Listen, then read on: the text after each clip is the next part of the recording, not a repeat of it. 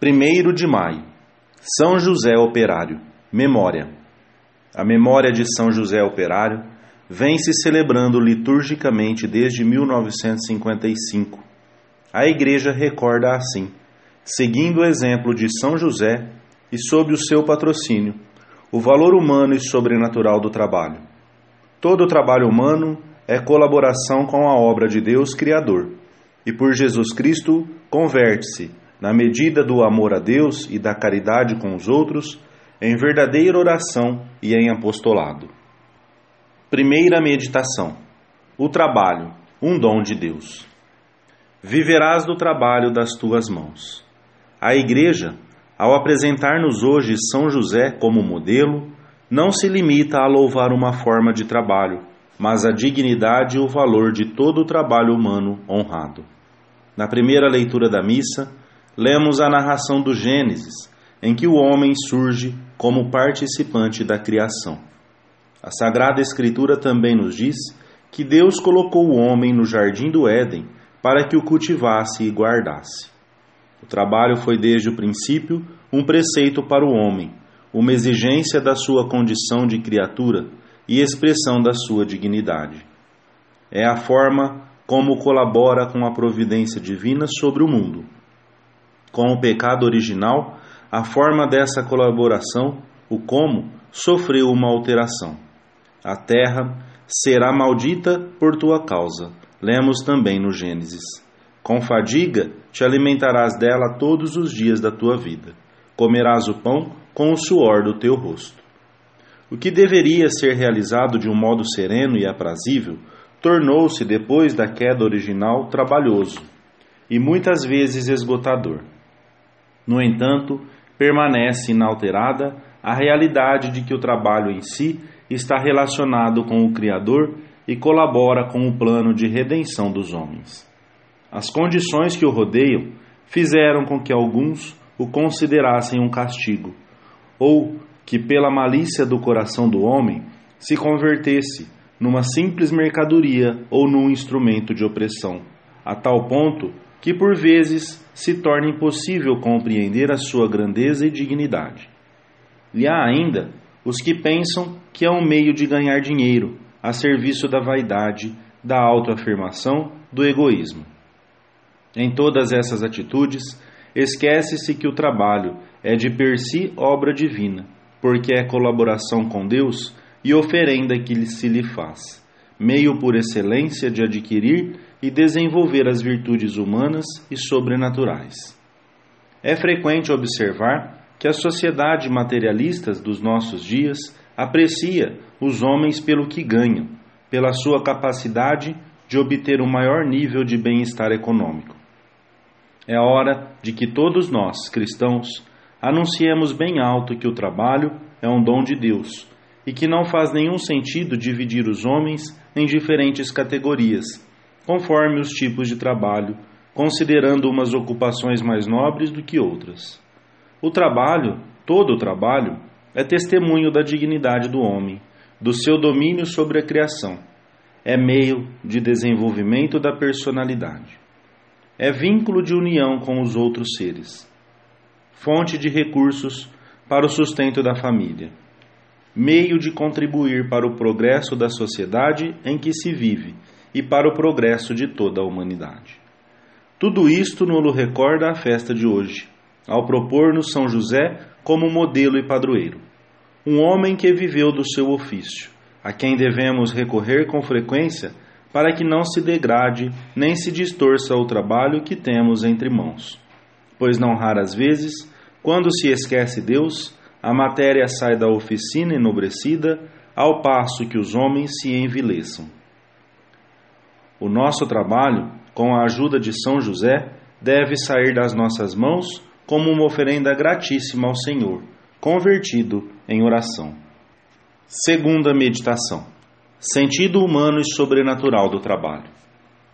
O Evangelho da Missa mostra-nos, uma vez mais, como Jesus é conhecido em Nazaré pelo seu trabalho. Quando voltou à sua terra, os seus conterrâneos comentavam: Não é este o filho do carpinteiro? A sua mãe não é Maria?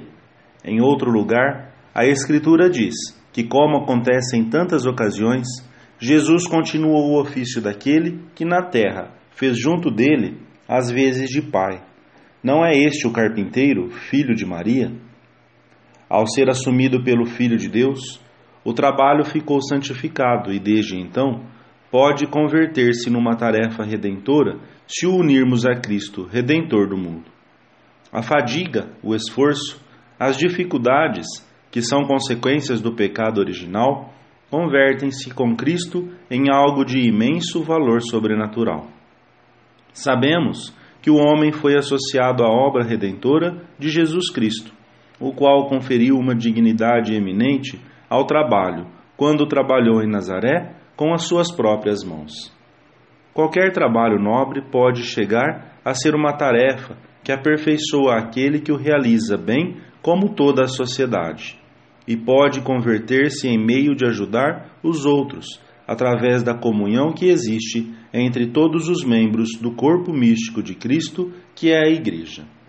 Mas para isso, é necessário não esquecer o fim sobrenatural que devem ter todos os atos da vida, mesmo os que se apresentam como muito duros ou difíceis. O condenado às galés bem sabe que rema a fim de mover um barco, mas, para reconhecer que isso dá sentido à sua existência, terá que aprofundar no significado que a dor e o castigo têm para um cristão. Quer dizer, terá que encarar a sua situação como uma possibilidade de identificar-se com Cristo. Pois bem, se por ignorância ou por desprezo não o consegue, chegará a odiar o seu trabalho.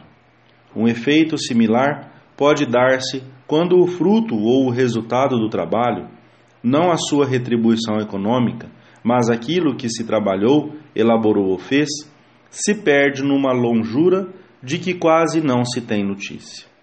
Quantas pessoas, infelizmente, se dirigem todas as manhãs ao seu trabalho como se fossem para as galés. Vão remar um barco que não sabem para onde se dirige, e aliás, sem se importarem com isso. Só esperam o fim de semana e o ordenado. Esse trabalho, evidentemente, não dignifica, não santifica. Dificilmente servirá para desenvolver a personalidade. Pensemos hoje, junto de São José, no valor que damos às nossas ocupações, no esforço que pomos em acabá-las com perfeição, na pontualidade, na competência profissional, na serenidade, não contraposta à urgência com que as realizamos. Se o nosso trabalho for sempre humanamente bem feito, poderemos dizer com a liturgia da missa de hoje: Ó Deus, fonte de todos os benefícios, olhai as oferendas que vos apresentamos na festa de São José, e fazei que estes dons se transformem em fonte de graça para aqueles que vos invocam. Terceira meditação: amar a nossa ocupação profissional. Obra bem feita é aquela que se executa com amor. Ter apreço pelo trabalho profissional, pelo ofício que se exerce, é talvez o primeiro passo para dignificá-lo e para elevá-lo ao plano sobrenatural. Devemos pôr o coração nas tarefas que temos entre mãos e não fazê-lo porque não há outro remédio. Meu filho, aquele homem que veio ver-me esta manhã, aquele de blusão cor de terra, não é um homem honesto. Exerce a profissão de caricaturista num jornal ilustrado. Isso lhe dá de que viver. Ocupa-lhe as horas do dia. E, no entanto, sempre fala com repugnância do seu ofício e diz: Se eu pudesse ser pintor. Mas é indispensável que desenhe essas bobagens para poder comer. Não olhe para os bonecos, homem, não os veja. Comércio puro quer dizer que trabalha unicamente pelo lucro e deixou que o seu espírito se ausentasse daquilo em que ocupa as mãos. Porque tem o seu trabalho na conta de coisa muito vil mas eu te digo, filho, que se o trabalho do meu amigo é tão vil, se os seus desenhos podem ser chamados bobagens, a razão está justamente em que ele não pôs neles o seu espírito. Não há tarefa que não se torne nobre e santa quando o espírito nela reside. É nobre e santa a tarefa do caricaturista, como a do carpinteiro e a do lixeiro. Há uma maneira de fazer caricaturas, de trabalhar a madeira, que revela que se pôs amor nessa atividade, cuidados de perfeição e harmonia, e uma pequena chispa de fogo pessoal. Isso que os artistas chamam estilo próprio, e que não há obra nem obrinha humana em que não possa florescer. Essa é a boa maneira de trabalhar. A outra, a de menosprezar o ofício, tendo-o por vil, ao invés de redimi-lo e secretamente transformá-lo, é má e imoral. O visitante de blusão cor de terra é, pois, um homem imoral, porque não ama o seu ofício. São José ensina-nos a realizar bem o ofício que nos ocupa tantas horas. As tarefas domésticas, o laboratório, o arado ou o computador, o trabalho de carregar pacotes ou de cuidar da portaria de um edifício. A categoria de um trabalho reside na sua capacidade de nos aperfeiçoar humana e sobrenaturalmente, nas possibilidades que nos oferece de levar adiante a família e de colaborar nas obras em favor dos homens, na ajuda que através dele prestamos à sociedade. São José, enquanto trabalhava, tinha Jesus diante de si. Pedia-lhe que segurasse uma madeira enquanto ele a serrava. Ensinava-lhe a manejar o formão e a plana. Quando se sentia cansado, olhava para o seu filho, que era o filho de Deus, e aquela tarefa adquiria aos seus olhos um novo vigor, porque sabia que com o seu trabalho colaborava com os planos misteriosos, mas reais da salvação. Peçamos-lhe hoje que nos ensine a ter essa presença de Deus que ele teve enquanto exercia o seu ofício.